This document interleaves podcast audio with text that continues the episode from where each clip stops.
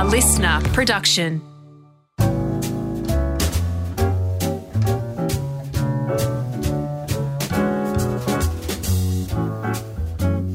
Hello, I'm Gary Mehigan, and welcome to A Plate to Call Home, where we explore the stories behind the food and get to know some of my food heroes.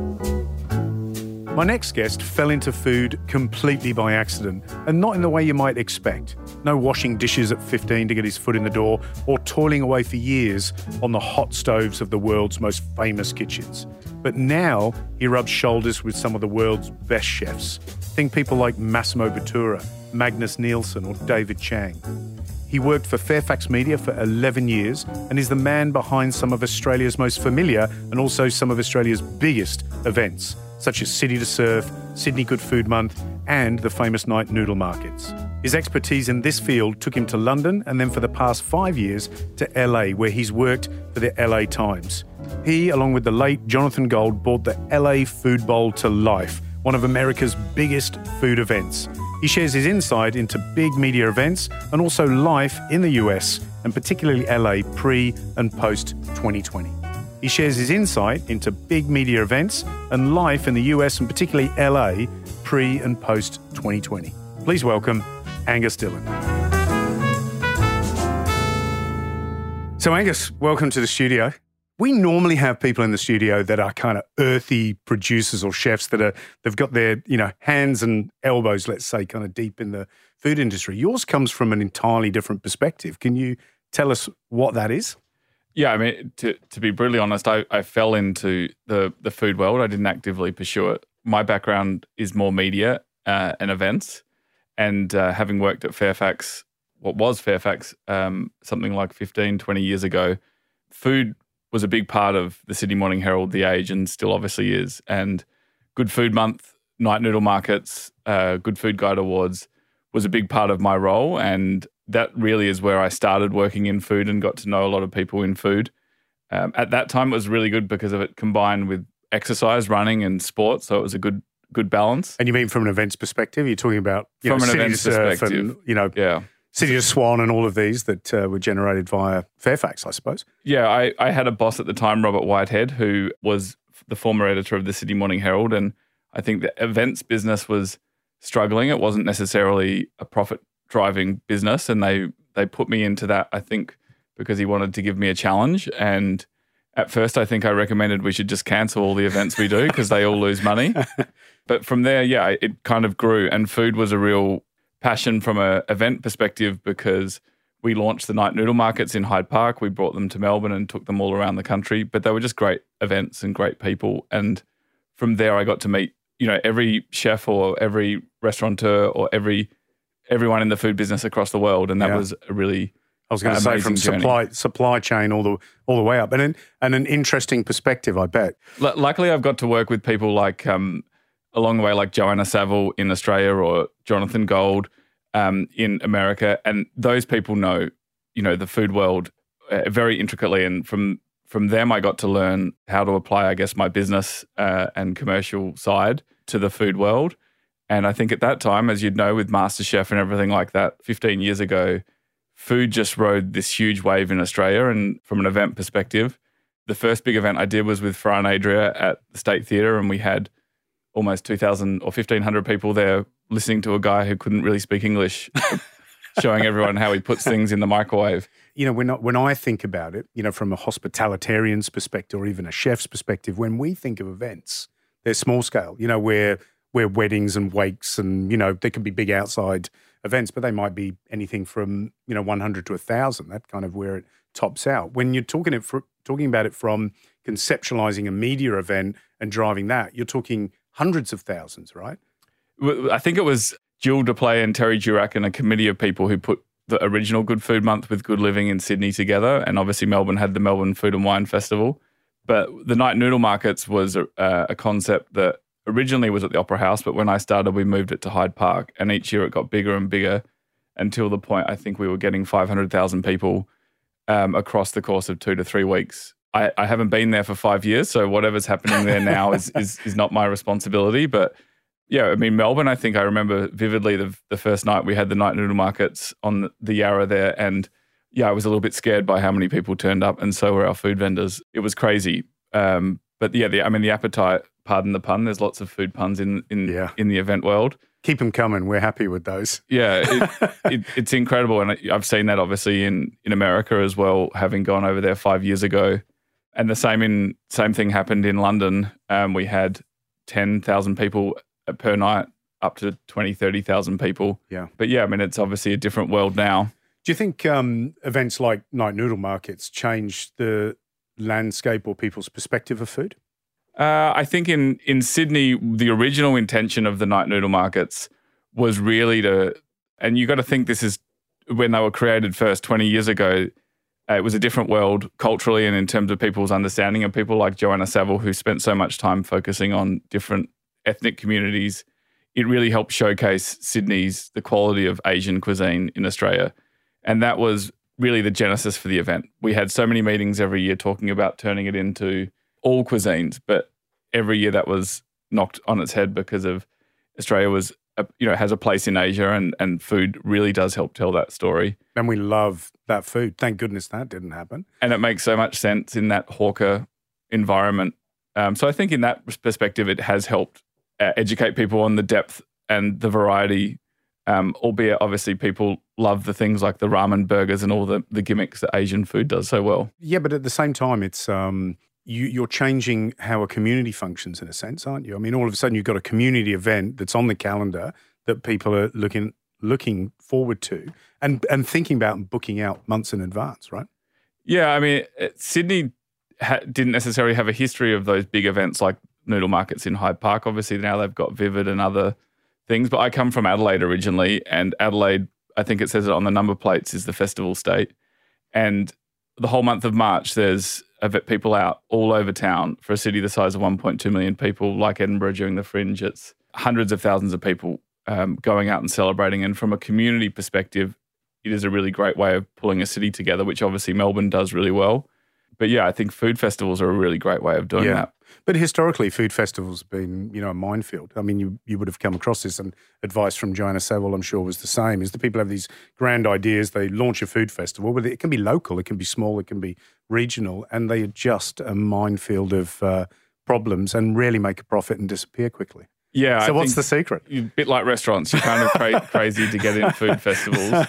From my perspective, I've always come up from the from the angle of working with a big media company.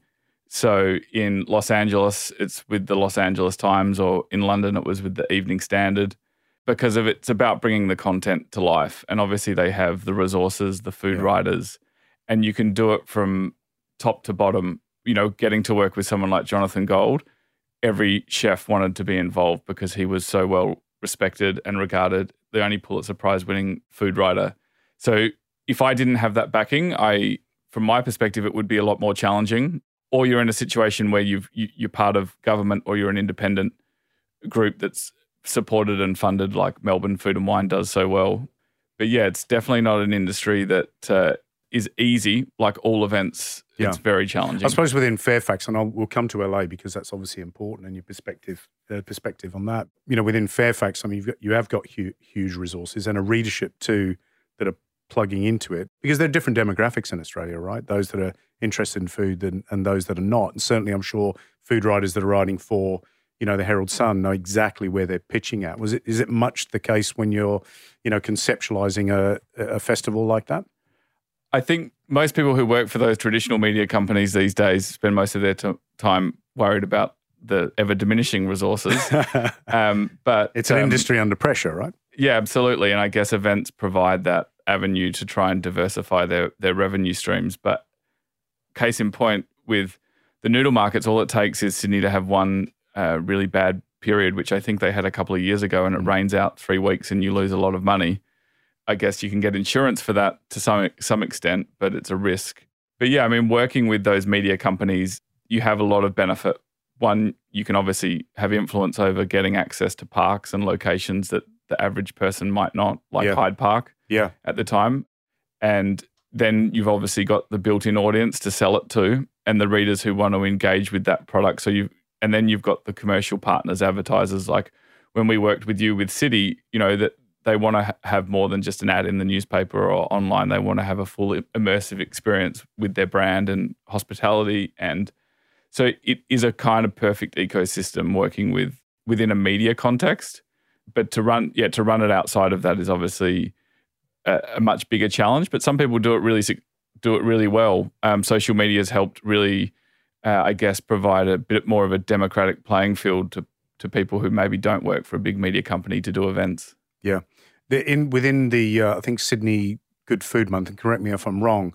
Didn't you shut down the Sydney Harbour Bridge and do a massive breakfast across its lanes? Yeah, I think um, when it relaunched with Joanna Savill, and um, I think for a little while it was called Crave Sydney International Food Festival, and we all hated that name, but it was um, driven by, I guess, a broader government initiative around food. But they helped close the harbour bridge. They did a breakfast on the bridge.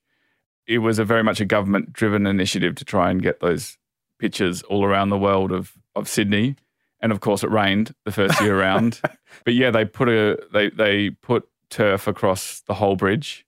I think it was the second year they actually had a guy drive over it at five o'clock in the morning. I don't know if he'd had a bit to drink, but yeah, went for about three years, I think, until. Oh, you mean he drove over the, the, the pre-laid turf car, yeah. around the tables? As they and, were laying the turf. Yeah, you, you know, you've got Yeah. to operate sometimes to the lowest common denominator. You're thinking, why are the tables on the Sydney Harbour Bridge?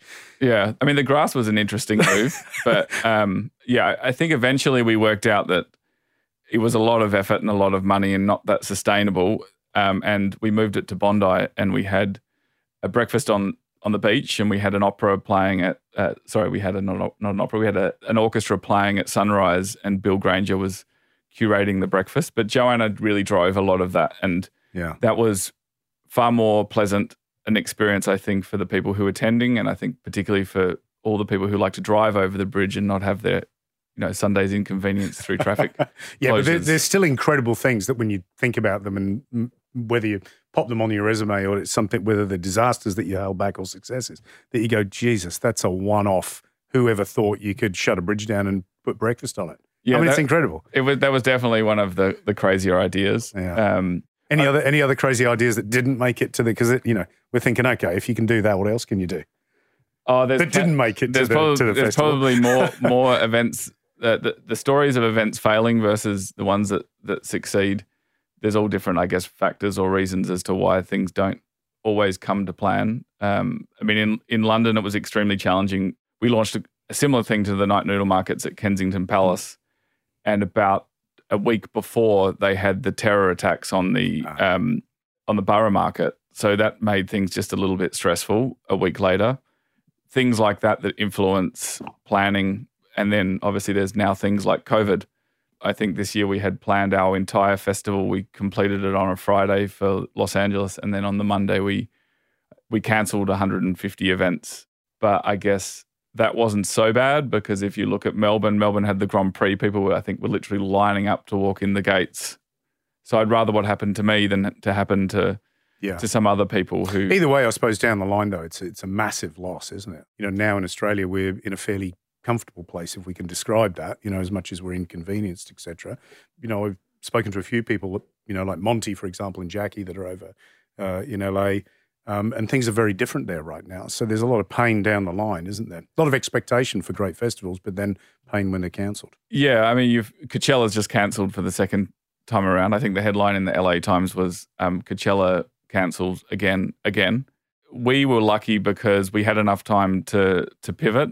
The most overused word, I think, of of 2020. Um, so we created a virtual festival, and they're still doing virtual festivals in America. And obviously, there's a bit of fatigue as far as that's concerned. But we created a lot of virtual events that helped leverage our audience. We were lucky because of being a media company.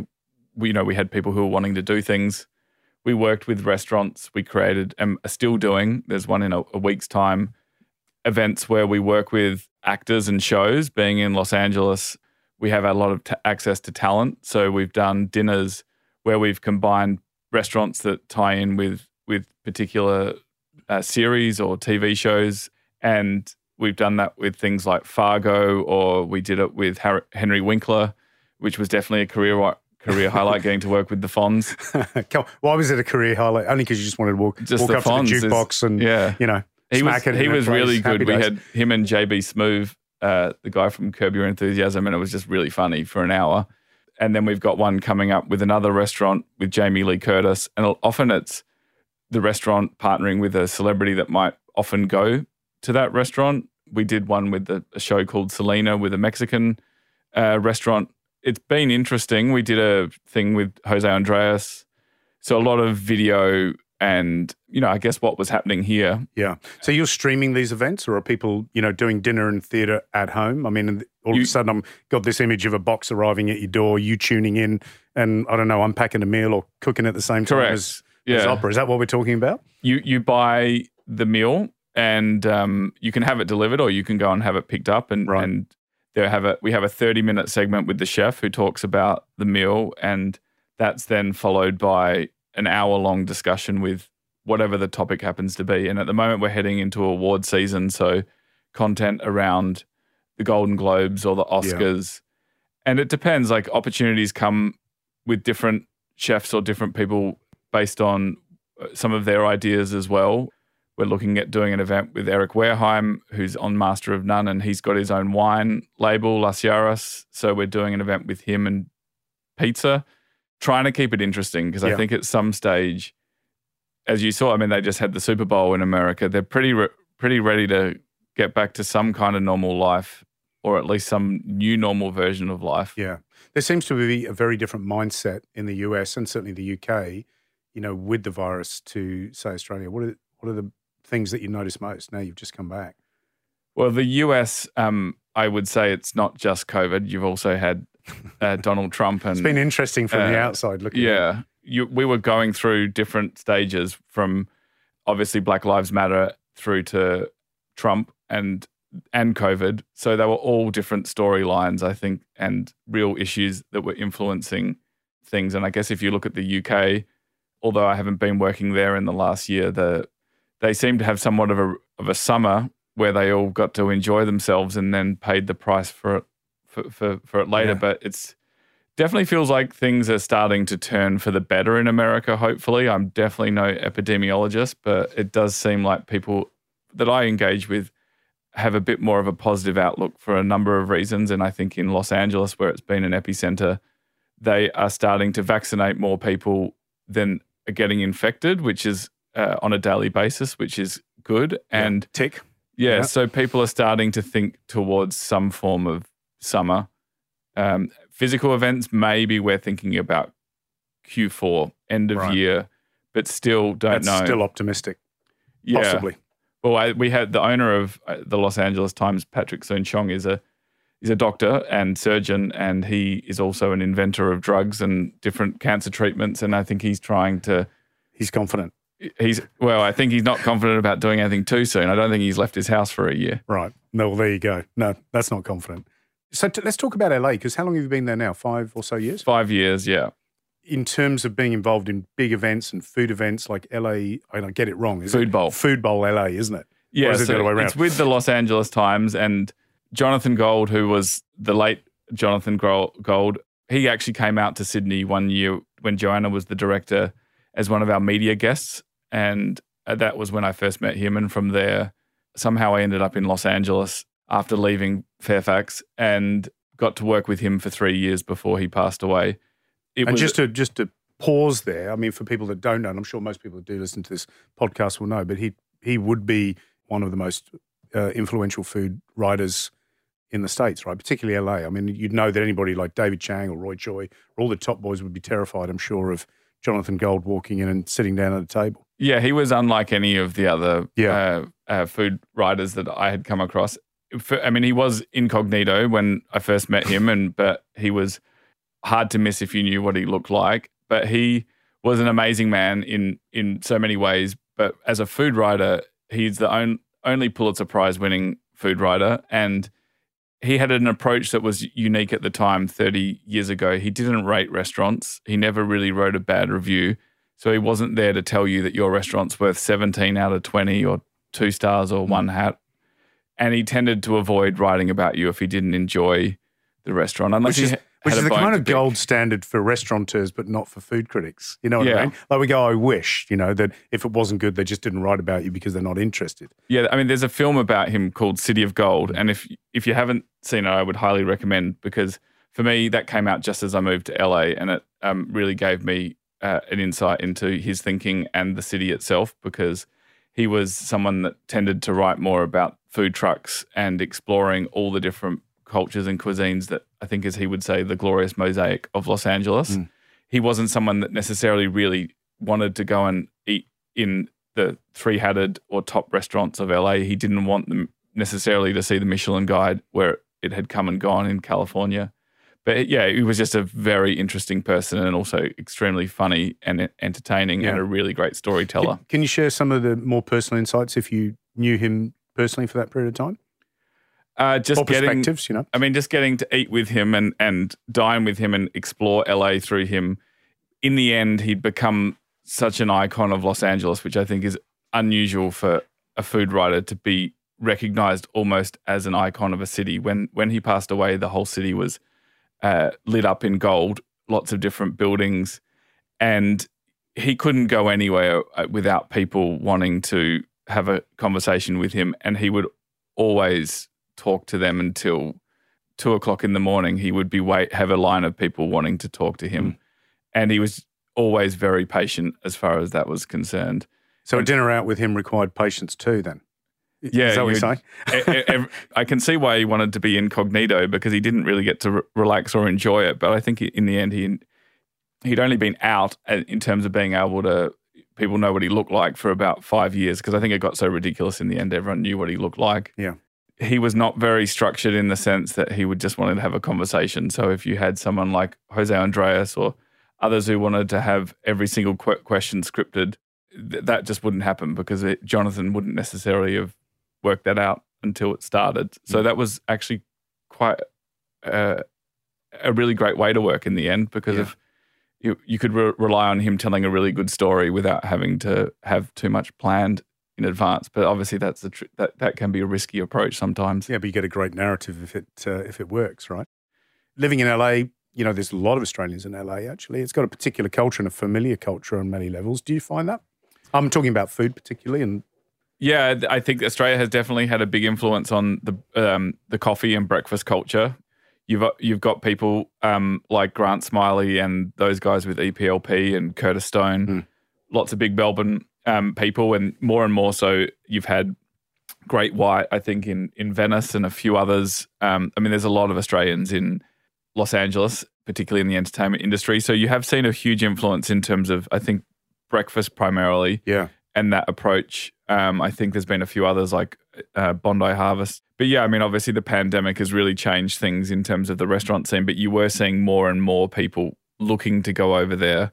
is it is it sun and lifestyle? Is it a is it a you know in terms of you know east and west coast of America? Is it different mindsets? I mean, is it what what is it? Do you think? So much opportunity, I guess. Like Los Angeles is such a huge city and it's a completely different world now. So I'm, I, I guess I'm looking back to a year ago. Yeah, Um, rewind the clock and pretend all of this pandemic didn't because the- happen. The, industry's obviously be, being decimated, but I just think that there's so much opportunity and different ideas, and people, I think, always thought that they could bring something new to what was happening in LA. And in the end, you had a lot of people from all around America coming to LA as well, opening restaurants like David Chang and José Andrés and others. But you know, I think that people like uh, Grant and EPLP, they've really helped. They've really carved out a really great spot in terms of uh, a rooftop experience that they've got there, and they've obviously brought value with a bit of Melbourne hospitality to LA's restaurant scene. Um, because I think 20, 30 years ago, the LA restaurant scene was vastly different from what it is Yeah. now. Yeah, Um, I mean, I it's really remember. I don't want to interrupt, but I remember twenty. Just to put it in perspective, I remember visiting probably twenty years ago and thinking, "Don't like LA," and going to San Fran and thinking, "Yeah, you know, this is." You know, it all seemed a little bit more cultural and interesting, and the food was better. And then revisiting probably ten years later, just going, "I don't even recognize the the changes." just in the time I was there, it was it it had evolved so much, and so many people looking to go.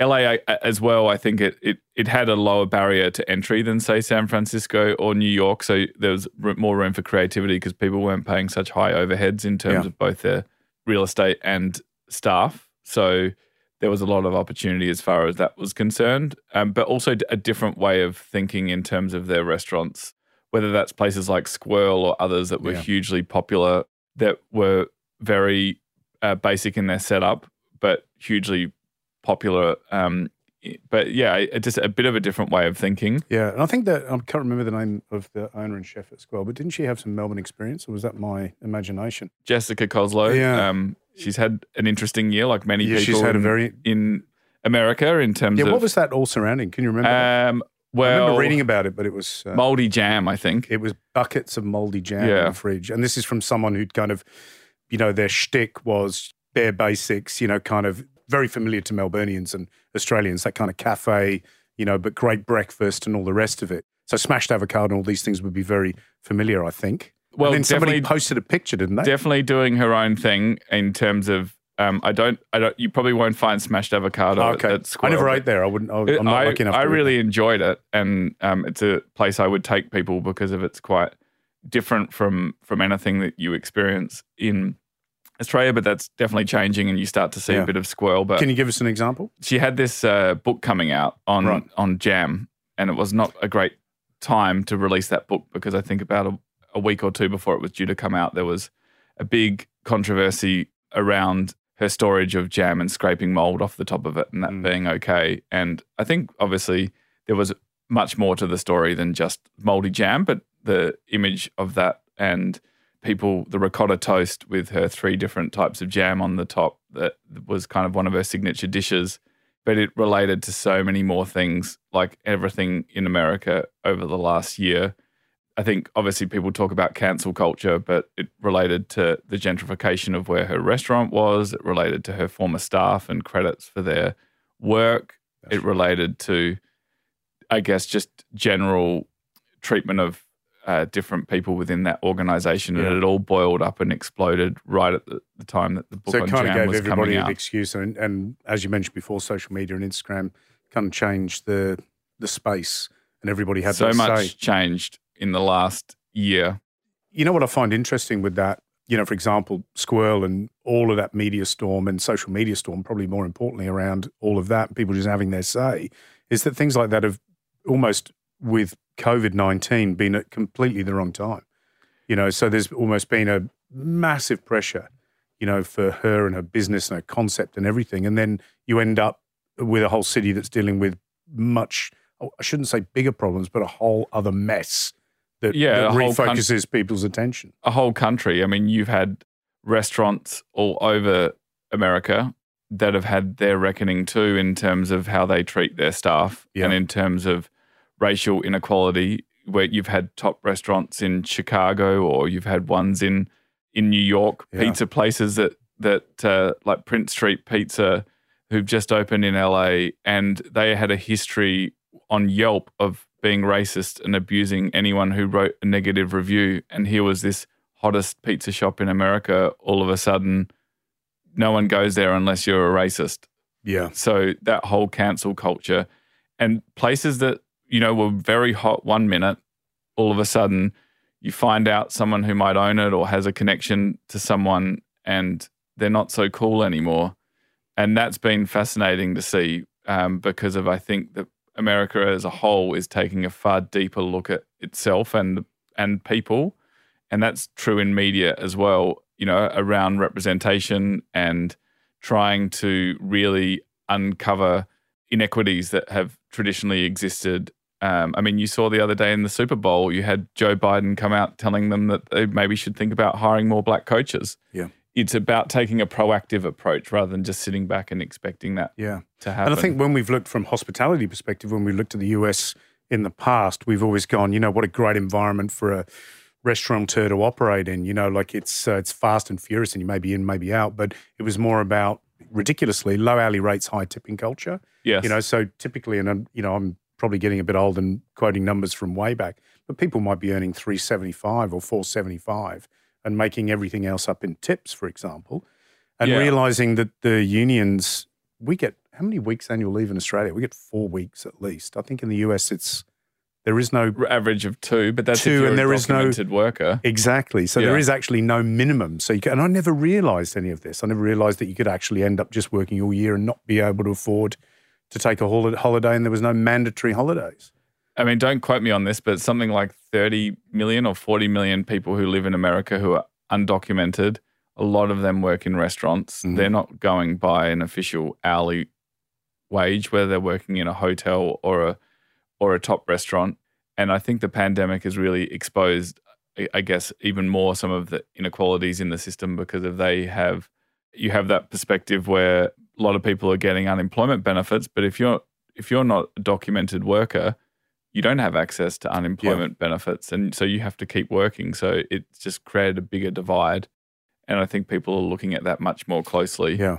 And traditionally, obviously, it's been one of the lowest paid industries. And of course, if you're earning a, um, a very low hourly rate, no medical, for example, then you're in a, a very difficult position, certainly now in these difficult times. Well, I think that that that that that's the conversation. They're wanting to have a look at the entire structure of the industry. Whether or not that bigger change will happen, I don't know. But I, I think that uh, the restaurant industry as a whole has had a terrible time, obviously, over the last year.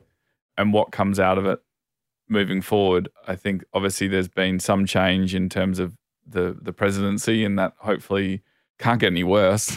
But hopefully, the pandemic also, as it starts to uh, turn around, things can get better, and they start addressing, you know, people like Bernie Sanders are, are onto the fifteen dollar minimum wage, and that's his big target. Then you've also got the overall move towards trying to recognize undocumented workers because I mean they all live there and they've been living there and a lot of them have had kids so that's going to change. I love making this series, and I hope that you love listening too. If you do, subscribe and send us a message, because believe it or not, we actually read those messages. What we want to know is what you think about the show, more importantly, about the conversations that we have with our guests. We love hearing from you. That's what I'm trying to say. And if you're feeling like it, maybe even recommend the show to a friend. You never know, they might find it as delicious as you do.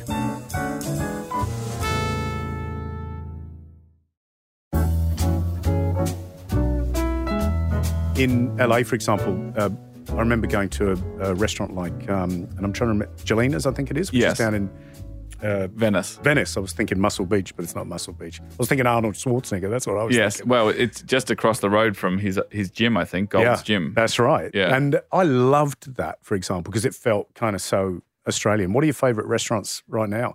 I lived around the corner Pre um, lockdown. from there, and I loved that. I loved it during the week, except for on a weekend when you'd have to wait for two Mm. hours to get something. Um, but um, yeah, I mean, what they've been doing there um, with Gjelina and Gjusta and that all that Venice Gjusta's vibe is am- is amazing. Um, and you know they've got Google over the road, and yes, Gold's Gym.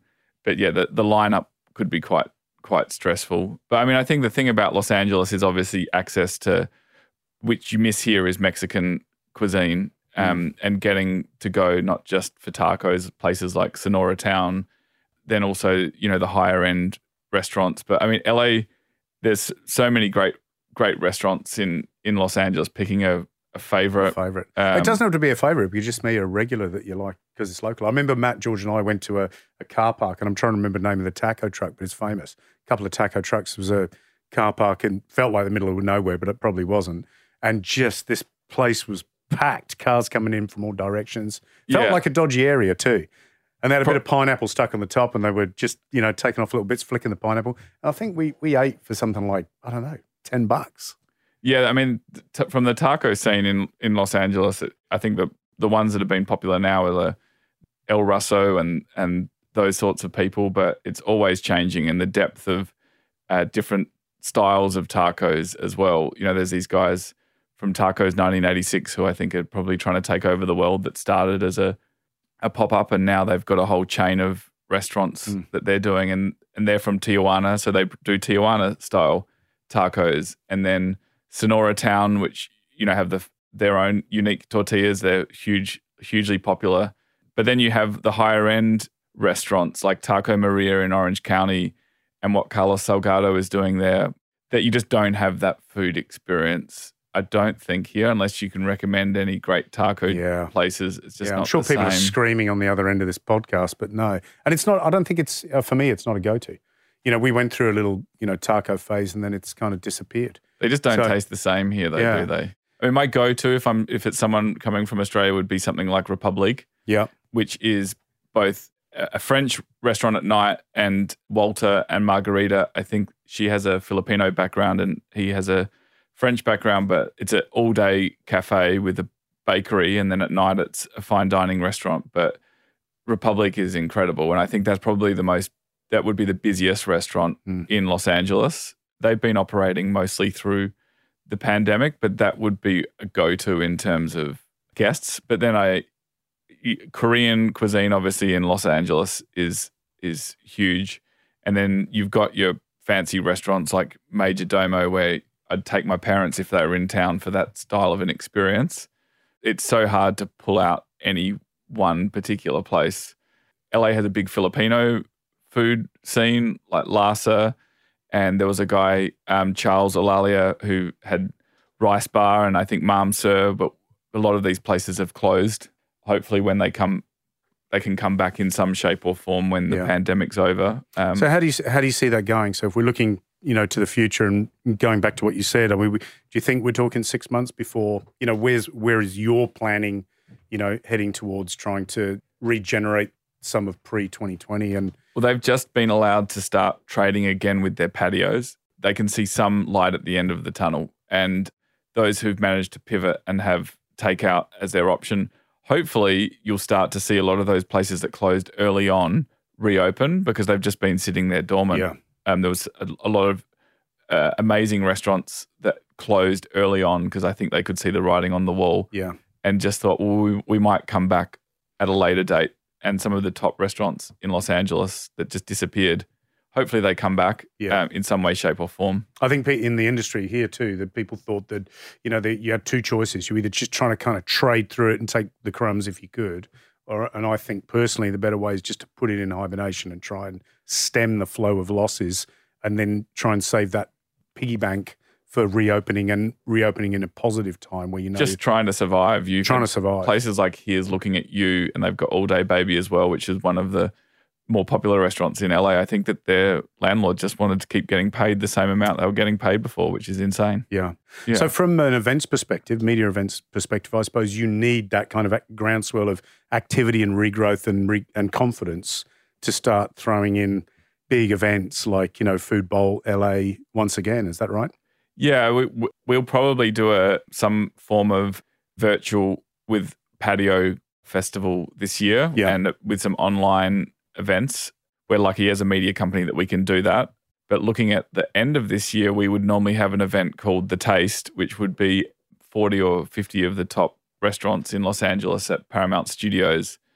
And, you know, we would love to be able to bring that back in some way, shape, or form. Most people were thinking Q4 but it'll depend on what's safe. Um, having people roaming around, I think, is going to be tricky, but having people potentially seated, obviously, people have been doing a lot of things in cars, um, but I think that's probably going to start to reach its use by date. But yeah, I mean, Q4 is where we're trying to make things happen, and all different sorts of things are being considered. And I'm aware of other publishers and other people who are looking at Q4 as the potential in America Yeah. versus Australia, it's a completely different conversation. It's about 50% capacity, even when we might not have COVID in the community, um, versus there, it's obviously in the community. So Yeah. it's, it, there'll be a tipping point at some stage where things can start to come back with all different things. You'd imagine LA's the town of the car, right? You can't get anywhere. It's going to be the biggest drive-through event, food event on the planet. Isn't that the next we, step? we did a we did a drive through last year with with Yeti and and a barbecue and a film component, but yeah, it was a it was a weird time. Whether or not we'll be able to do that this time around, but yeah, end end of this year, hopefully something can come back. Yeah. um, that's what we're all hoping for. Q4. one of the last things I wanted to answer, I think, is that every you know media, big media event, you know, whether it's uh, you know Sydney Good Food Month or you know LA Food Bowl, there's always a um, a leaning towards a, a charity and fulfilling those goals. Um, what are you most proud of? Do you think over the years being involved with various huge events and being able to give back in, in some way aside from the kind of commercial realities that you've talked about in the beginning? The City to Surf, I know this is not food related, but we actually never had a charity program and we introduced one with fundraising and we ended up, I think we've now raised over $50 million for different charities. I mean, Food Bowl in LA, we've probably raised just over a million dollars for various charities. We have always targeted areas around homelessness and food access and sustainability. I did work with Massimo Bottura on creating his Refettorio in London. That was a little bit stressful, but it was a great achievement. Can you just explain that? Facility why that was still there. stressful? I think it was a great initiative. He was actually on MasterChef, you know, promoting Yeah. the same thing. Which because if he wanted to knock out the counselling room and put in a Gucci. no, it was just a big project to to achieve his vision and uh, make that happen was um, probably something I didn't need to get myself so committed to in year one of launching a festival. But uh, it was amazing. We did a we also did a food a conference with him with Food for Soul. Um, and I got to see what he did in, in Rio, so that was definitely an, an achievement. This year we we worked a lot with José Andrés and World Central Kitchen and the LA Food Bank. We did a big event with him online, which was showcasing the work of World Central Kitchen, which I think he's just taken it to a whole nother level in America. He's got the support of a lot of big corporates that we work with, and he's been a champion of trying to help in areas of disaster. And if Yeah. there's one thing COVID is, it's a disaster. Yeah. I think his influence was felt here in Australia uh, post fires. You know, there was some roadmaps and, you know, information that flooded out of that over this way um, so that people could start up their own emergency kitchens and things like that, which was incredible. Yeah, and I think during this year's festival, we were one of the things that wasn't necessarily directly about money, but we worked with the LA Food Bank, and through the work we did with them, profiling them, they had a big logistical challenge around actually getting their food out and being able to meet the demand because of it was just so overwhelming for them. And through the articles and the promotion, they managed to connect with one of the senior executives at Salesforce, and they re-engineered their whole distribution system for them, which is obviously not a financial donation, but basically helped it change the way that they managed to deal with the demand that they were experiencing. So th- things like that, I think, are, are great outcomes versus the tangible things like building Refettorios. Mm. Yeah, exactly. So, what's next for you? I was actually back here in in in March last year. Right, so okay. I I arrived. I had my I had a birthday here, and I was due to fly back. And I thought, oh, maybe I won't go back. So Yeah. I've been here for a whole year, and I've been working remotely. Um, and one of the things I'm from South Australia originally. I'm doing a bit of work with um, the South Australian government, looking at their events post pandemic, and um, on a group, an advisory group there that that's looking at some event ideas but I'm planning on going back. I've got a flight booked back at the end of April, um, but I guess I got to get the vaccine first. So Yeah. we'll see. It might be a little bit later than that. You'll need the documentation. And as you said it, you rubbed your hands on your trousers and you looked a little I'm uneasy. pretty happy So maybe, being- maybe yeah. I don't know. Does that mean that you're excited about the prospect or are you just going to wait and see South happens in been April? a pretty good place to be during that the, during Yeah. the pandemic, and it's one of those things where I'm really conscious when I'm having conversations of people who've been locked at home for like everybody in Melbourne that's aware of the, the brutal experience that, that COVID was. That just for them, it's oh, a parallel universe at Yeah. the moment to think how we operate, and just talking in a general conversation about I'm just going to get a coffee or I'm going to go to a restaurant or I'm going to go to the Australian Open or whatever it is there that's foreign to them at the moment. Yeah, living in a different world. But but Victoria's been had its own sense of itself, which has been very different. And when we've, you know, when I've spoken to friends in South Australia, they're just like, we're sorry because we're just all the way through winter, etc., just carrying on as if nothing had happened. Very lucky. But I've had friends say, "Why would you want to come back now? It's a it's a hellhole." And then I've had friends say things are getting better. It's be- but I like the idea of being back for summer. And at the And end this of is the LA, day, going back to LA. yeah. But i can't go back and from a work perspective until I've had the vaccine. So I guess we'll, we'll great, see. great food culture, Adelaide and South Australia. I mean, it's got to be the best. We always used to laugh on MasterChef that uh, a high proportion of successful, you know, whether they were winners or in the top 10, all came from South Australia. There's something in the water. But what a different city, LA, uh, Adelaide to LA. You know, there are actually some similarities. Uh, the the climate and the the setting. It's obviously not surrounded by mountains that you can ski on, Yeah. but the Adelaide Beaches hills, are kind of the same, quite. It does have well. a it does have a lot of similarities. Adelaide's very spread out, but it's obviously not quite as big, and the, and, the, and the film scene's not quite the same. But Um, there are some similarities, but yeah, the food in, in South Australia is amazing. And that's been one of the things I've got to travel around a little bit, but being in, in Adelaide and also the regions, getting to go to those restaurants and drink that wine, you know, there's so many great places in Adelaide. Yeah. It's, and I guess I'm now I'm working with the government. I guess I got to say that. Yeah, well, no, not necessarily. And th- it's all on our travel list. We've now, all us Victorians are like, so where do we go? We're not going to Italy or, you know, Thailand or Bali, are we? So um, all these different places are on the list for some people. I love Adelaide, South Australia, as I do, you know, Queensland. And I've just got a list now for the next six months of getting back over the border. And people go, aren't you worried? I go, no. I It's, o- it's open now. You, you can no, it's come. open now. I'm Yeah. booked. I'm I'm going to Tasmania. I'm going up country uh, uh, next week actually, um, and Adelaide in about three months. So yeah, I'm looking forward to it. Yeah, well, let us know. I mean, I think that is one of the whilst you can, whilst the borders are open, getting to experience more of Australia. I mean, I, I went up to the Flinders Ranges, and I hadn't been there since I was a little kid, and that was that was incredible seeing that. Um, I don't know if I'd go there for the food, but um, for the for the sights, it was it was amazing. But yeah, I mean, Adelaide's definitely um, got a great restaurant scene, Oh, and yeah. obviously a lot of great wine. And hasn't it changed?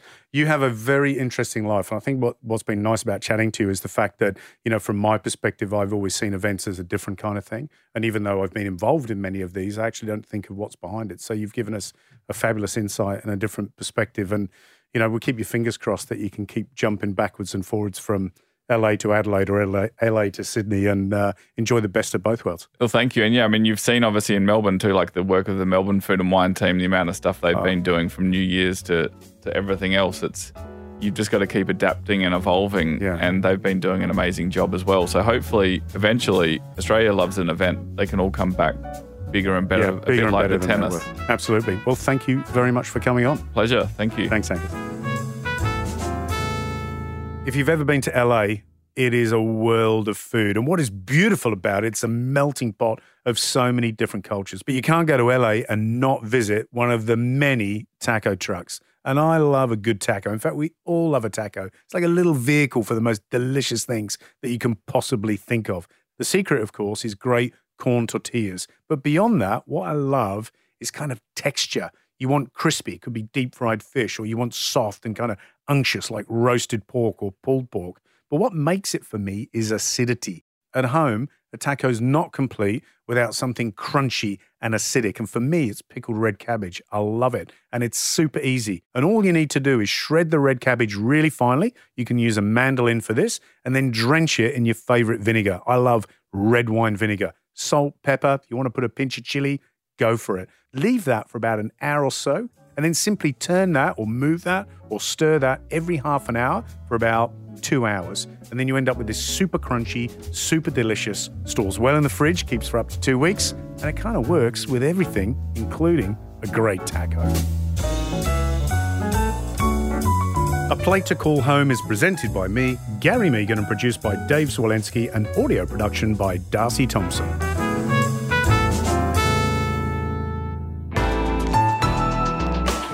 Listener.